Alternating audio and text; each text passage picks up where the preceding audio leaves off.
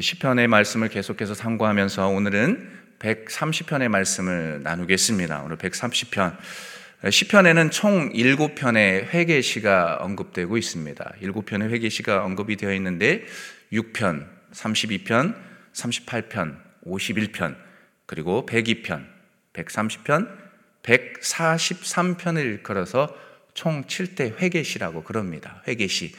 그래서 6편, 32편, 38편, 51편은 이 바세바 다윗과 연관이 됩니다. 바세바를 간음하고 회개했던 다윗의 그 신앙의 고백이 묻어나고 있는 그 내용들이 6편, 32편, 또 38편, 51편 총 4편의 회개시고요. 그 나머지 이제 회개시들이 3개가 등장해서 총 7편입니다. 그 가운데 오늘 여섯 번째 해당하는 본문의 말씀이 오늘 본문입니다. 아, 여섯 번째. 그 내용, 이 본문, 본문에서는 여러 가지 내용들이 있는데, 특별히 하나님의 사죄와 구속을 열망하는 시인의 모습이 그려지고 있다는 것이죠. 특별히 본문에서 모든 감찰하시는 하나님 앞에서 죄 없는 자는 아무도 없다라는 것을 증거합니다. 또한 그러한 죄 용서는 오직 여호와께만 속한 것이기에 인간은 사람은 그분의 인자하심과 그분의 은총을 기다려야 함을 증거하고 있습니다. 그리고 그렇게 기다리면서 강구해야 함을 말씀하지요. 이러한 내용들이 주로 내용의 핵심적인 내용이라고 한다면 이제 본문을 좀 세세하게 좀 볼 필요가 있는데요.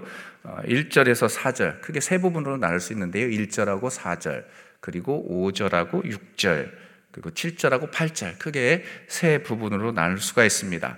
먼저 1절에서 이 4절의 말씀을 보시면 여기에서는 인생의 깊은 데 처한 시인의 부르짖음이 언급되고 있습니다. 여기 깊은 데 처한이라는 표현에는 현대인의 성경으로 보시면 절망의 늪이라고 표현하고 있습니다. 뭐라고 표현하고 있다고요? 절망의 늪. 예. 그렇게 언급되고 있는데요. 1절과 2절 말씀을 우리 현대인의 성경으로 함께 봉독하도록 하겠습니다. 시작. 여호와여 말할 수 없는 절망 속에서 나 주께 부르짖습니다. 여호와여 내 소리를 듣고 나의 간절한 기도에 귀를 기울이소서. 음, 네, 네 번역본이 좀 다른 것 같아요. 예, 제가 제가 꼭 그 인용하면 꼭 약간 좀 틀리긴 해요. 그래서 제가 현대인의 성경으로 봉독해 드릴게요. 잘 들어보세요. 혹시나 할까봐 제가 봤는데 역시나입니다. 자, 예, 현대인의 성경으로 보면 이렇게 증가합니다. 여호와여, 내가 절망의 늪에서 죽게 부르짖습니다. 여호와여, 내 소리를 듣고 나의 간절한 기도에 귀를 기울이소서. 아멘.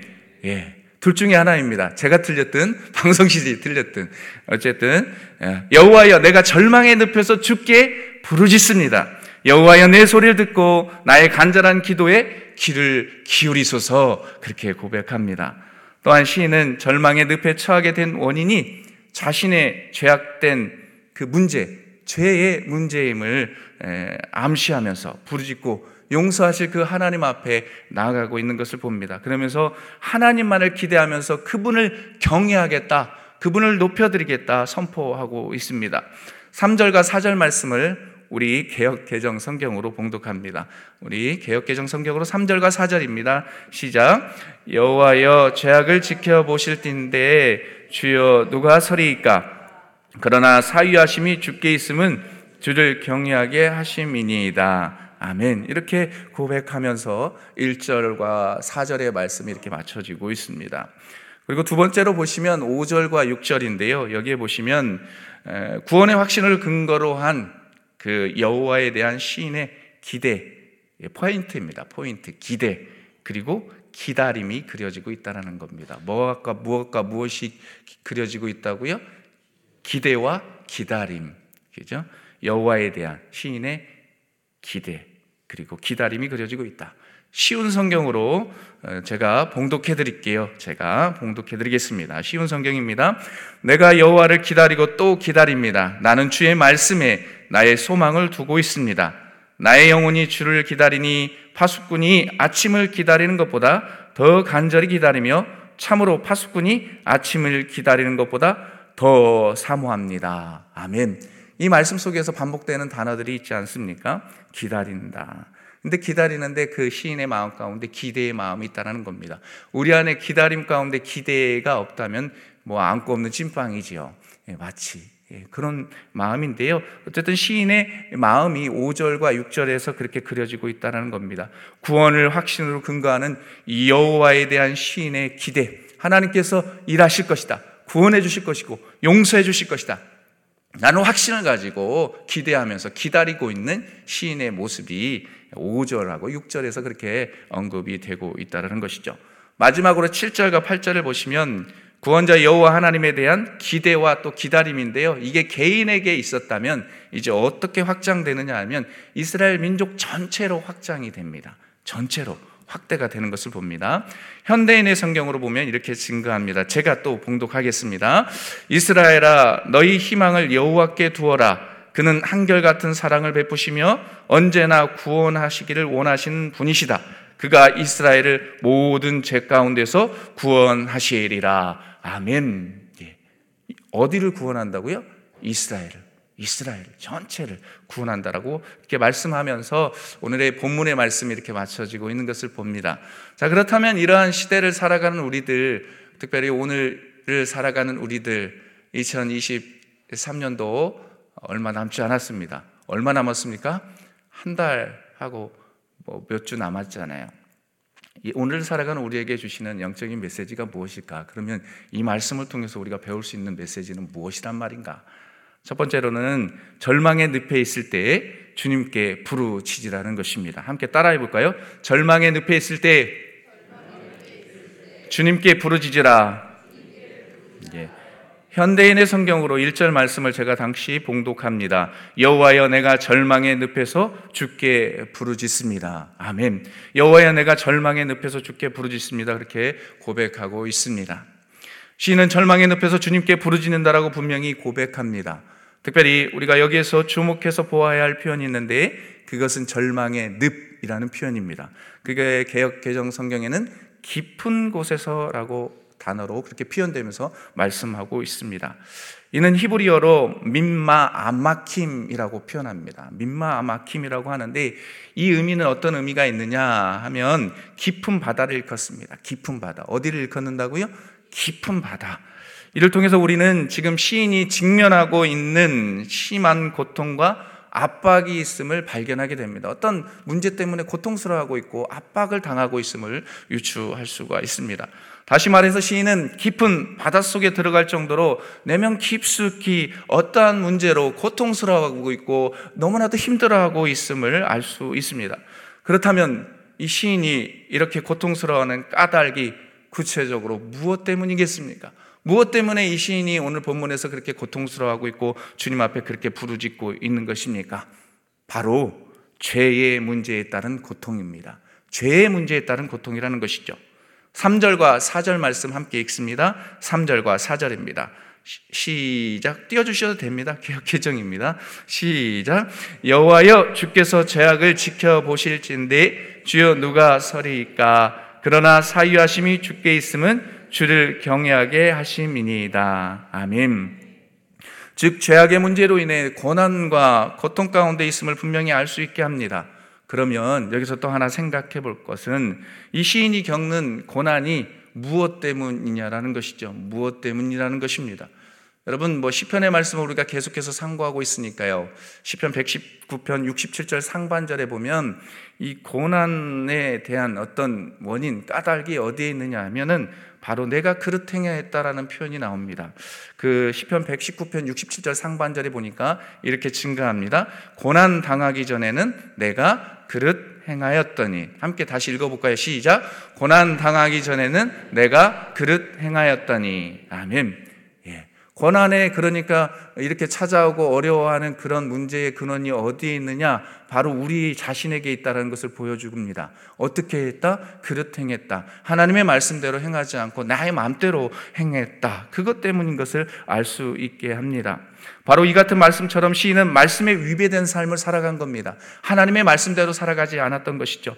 말씀에 위배된 삶을 살아감으로 말미암아서 죄악이라는 수렁에 빠져 깊은 바닷속에 들어가는 지경에 이르렀다라는 것입니다. 아주 깊은 곳에 들어가게 되었다라는 것입니다. 그 상황 속에서 시인은 자신을 돌아보고 있는 것입니다. 자신을 돌아보면서 강구하고 있습니다. 무엇라고 강구합니까? 2절 말씀입니다. 2절 말씀 함께 읽습니다. 시작. 주여 내 소리를 들으시며 나의 부르짖는 소리에 귀를 기울이소서. 아멘. 주여 제발 내 소리를 들으시고 나의 부르짖는 소리에 제발 귀를 기울여 주십시오 라고 시인은 그렇게 외치고 있습니다. 사랑하는 새벽의 성도 여러분, 그렇다면 오늘 본문에 등장하는 시인의 고통과 아픔이 단지 그 자신과 그 이스라엘 백성들을 향한 그 단지 그들을 향한 말씀만 되겠습니까? 아니지요. 오늘을 살아가는 우리에게도 해당하는 말씀입니다. 우리들도 시인과 같은 상황에 처할 수 있음을 분명하게 말씀합니다. 혹여나 고난으로 인해 깊은 수렁 가운데 빠져 있는 분들 계시지는 않습니까? 그렇다면 이 시간 깊이 한번 들여다보십시오. 그리고 깊이 내면을 들여다보시며 하늘을 향해 두손 들고 기도하십시오. 하늘을 향해 두 손 들고 외치십시오. 인생의 바다 깊은 곳을 도리어 그 기도처로 삼고 배수진을 치고 하나님을 바라보며 끊임없이 외치는 자가 되십시오. 마치 누구처럼 말입니까? 여러분 요나의 말씀 기억하시죠? 저는 요나를 보면 저를 봅니다. 요놈의 나가 문제니까요. 요놈의 나가 문제잖아요. 사실 그것 그렇습니다. 내 자신이 문제지 남 탓하기보다는 나 자신을 성, 성찰하고 돌아보는 것입니다. 요나가 어떻습니까? 깊은 바다에 던져지고 물고기가 그를 삼켰습니다. 그가 음, 그 물고기 뱃속에서 했던 것이 무엇입니까? 하나님 앞에 원망했나요? 아니지요. 여러분 요나 2장 말씀을 보면은 그가 그 뱃속에서 회개하는 그 부르짖음의 말씀이 기억날 것입니다. 여러분 그렇게 할 때 하나님은 어떻게 일하십니까? 그를 물고기 입속에서 뱉어내셨습니다. 할렐루야, 뱉어내셨습니다. 그리고 인생길을 살아가게 하십니다. 저와 여러분들의 삶도 마찬가지인 것입니다. 때론 고난이 있고 아픔이 있지만 그 가운데 하나님 앞에 부르짖고 나의 문제와 여러 가지 삶의 여러 가지 질고가 나의 죄악된 삶은 아닌지 돌아볼 때에 그리고 그렇게 하나님 앞에 외칠 때에 하나님께서 일하시고 그것들을 열어 주신다라는 겁니다. 하나님께서 분명히 응답하십니다. 외치십시오. 그러면 우리의 원망과 한탄이 변하여 기쁨이 되고 입술에서 무엇이 터져 나오겠습니까? 감사가 터져 나오게 되는 것입니다. 감사하는 자에게 하나님께서는 역사하십니다. 감사하는 자에게 하나님께서 기적을 베푸십니다. 감사하는 자들에게 하나님께서 일하시고 마음의 평안을 주십니다. 부디 그러한 삶들을 멋지게 살아내셔서 여러분들만 사, 는 것이 아니라 내 가족도 살리고 내 이웃도 살리는 멋진 그리스도인 되시길 주님의 이름으로 축복합니다. 그래서 시편 91편 15절의 말씀 보면 이렇게 증거한데요. 제가 봉독해 드리겠습니다. 그가 내게 강구하리니 내가 그에게 응답하리라. 그들이 환난 당할 때에 내가 그와 함께하여 그를 건지시고 영화롭게 하리라. 아멘. 화면 띄워 주셨으니까요. 우리 마음을 담아서 함께 읽어 보겠습니다. 시작. 그가 내게 강구하리니 내가 그에게 응답하리라. 그들이 환란 당할 때에 내가 그와 함께하여 그를 건지고 영화롭게 하리라. 아멘. 내가 그에게 응답하신다. 하나님께서 응답하신다. 그렇게 말씀하십니다. 그들이 환란 당할 때 내가 그와 함께한다. 하나님께서 함께하신다. 그렇게 약속하십니다. 그리고 그를 건지시고 영화롭게 하신다라고 분명하게 말씀하십니다. 이 말씀을 여러분 마음속에 새기십시오. 그리고 절망에 늪에 있을 때에 한식하면서 한탄해하지 마시고 두 손을 들고 하나님 앞에 외치십시오. 하나님께서 일하십니다. 하나님께서 이끄실 것을 기대하십시오. 주님께서 우리의 삶을 선하게 이끄실 줄 믿습니다. 두 번째로 오늘 영적인 교훈, 오늘 말씀을 통해서 배우게 되는 영적인 교훈 두 번째는 응답받고자 하는 자, 포기하지 말고 간절하게 기도하라는 겁니다. 여기 포인트는요, 포기하지 않고 그리고 간절하게 기도하라는 것이죠. 2절 말씀을 현대인의 성경으로 보면 이렇게 증가합니다. 여호와여 내 소리를 듣고 나의 간절한 기도에 귀를 기울이소서. 아멘. 이렇게 말씀합니다. 본절에서 내 소리를 듣다. 그리고 귀를 기울이소서라는 이 말씀은 주의를 기울이거나 또 어떻습니까? 온 신경을 집중하여서 상대방의 말을 경청할 때 청정하는 그 행위로서 강조하는 말씀이 되겠습니다. 시인은 하나님께 자신의 기도에 대해 집중해 주실 것을 강구합니다. 하나님 제발 들어주십시오. 제발 경청해 주십시오. 제발 응답해 주십시오. 라고 하는 그 간절한 마음으로 호소하고 있습니다. 단지 한 번만 구한 것이 아니라 간절함을 가지고 끊임없이 끊임없이 외친 시인의 모습을 떠올려 봅니다. 한 번 딱 하고 시간이 좀 지났다고 해서 끝내버린 것이 아닙니다. 아주 간절하게 외쳤던 시인의 모습을 우리가 깨달을 수가 있습니다. 아주 간절하게 외칩니다. 그리고 기도에 응답하실 그 하나님을 기대하는 시인의 모습이 5절과 6절에 기록이 되어 있습니다. 5절과 6절 함께 읽습니다. 마음을 담아 읽습니다. 시작. 나 곧 내 영혼은 여호와를 기다리며 나는 주의 말씀을 바라논도다. 바수꾼이 아침을 기다림보다 내 영혼이 주를 더 기다리나니 참으로 바수꾼이 아침을 기다림보다 더하도다. 아멘. 다시 한번 읽어볼까요? 마음을 담아서 시작. 나 곧 내 영혼은 여호와를 기다리며 나는 주의 말씀을 바라논도다. 파수꾼이 아침을 기다림보다 내 영혼이 주를 더 기다리나니 참으로 파수꾼이 아침을 기다림보다 더하도다. 아멘. 그렇습니다. 오늘 시인은 하나님께서 응답하실 것을 주의 말씀을 의지하며 기다립니다. 무엇을 의지하며요? 주의 말씀을 의지하는 것입니다. 하나님이 위대하신 말씀을 의지하는 겁니다. 말씀을 붙잡고 기다립니다. 또한 파수꾼이 아침을 기다림보다 더 간절하게 주님께서 임하실 것을 기대하며 기다린다 고백합니다. 이는 그의 내면에 내면에 하나님께서 응답하실 것이라는 기대의 마음이 없다면 불가능한 고백인 것이죠. 그런 기대하는 마음이 없다면 이러한 고백을 할 수 없는 것입니다. 그리고 내면에 포기하지 않는 그런 마음, 포기하지 않고 간절하게 기도하는 마음이 담겨져 있기 때문에 시인이 이런 고백을 할 수 있는 것이죠. 실로 절박함과 간절함을 가진 호수입니다. 혹시 응답될까 하는 마음으로 잠시 두드려보다 마는 것이 아닌 것이죠. 될 때까지 반드시 응답하실 것에 대한 확신에 찬 믿음을 가지고 외치는 시인의 고백이 묻어나고 있는 것입니다. 저와 여러분들의 삶의 모습은 어떻습니까? 한두 번 외치고 끝나나요? 아니면 1년 기도했으니까 하나님 응답해 주시지 않네 하고 끝나시나요? 여러분, 응답해 주실 때까지 끝까지 포기하지 않고 기도하는 것입니다. 하나님 일하시고 하나님 10년, 15년, 20년 지난 뒤에서라도 하나님 역사하시고 응답해 주실 것입니다. 아니요. 내가 하나님 나라의 품에 갔을 때 내 자녀 손들에게 그런 기도의 응답의 역사가 임하게 될 줄 믿습니다. 그러니까 포기하지 않고 매달리는 것입니다. 그래서 이 새벽에도 나와 있는 것 아닙니까? 이미 그런 경험을 하고 살아오지 않으셨습니까? 앞으로도 하나님께서 그렇게 일하실 거니까요. 기대하십시오. 마치 누가복음 18장에 언급된 말씀 기억하시죠? 담임 목사님께서 여러 번 언급하셨지만 누가복음 18장에 한 과부가 불의한 재판관에게 찾아가서 자신의 원한을 풀어달라고 막 외칩니다. 끊임없이 외쳤던 것처럼 우리들도 그렇게 외쳐야 하는 것이죠. 누가복음 18장 4절 하반절과 5절 상반절에 보면 이렇게 증가합니다. 함께 읽습니다. 시작. 내가 하나님을 두려워하지 않고 사람을 무시하나 이 과부가 나를 번거롭게 하니 내가 그 원한을 풀어주리라. 아멘. 불의한 재판관의 고백이죠. 이 고백을 뒤로 하고 예수님께서 말씀하셨습니다. 누가복음 18장 7절에 보면 이렇게 증가합니다. 시작. 하물며 하나님께서 그 밤낮 부르짖는 택한 자들의 원한을 풀어 주지 아니하시겠느냐? 그들에게 오래 참으시겠느냐? 아멘. 아주 유명한 말씀입니다. 하물며 하나님께서 그 밤낮 부르짖는 택한 자들의 원한을 풀어주지 아니하겠느냐? 그들에게 오래 참으시겠느냐? 그렇게 말씀합니다.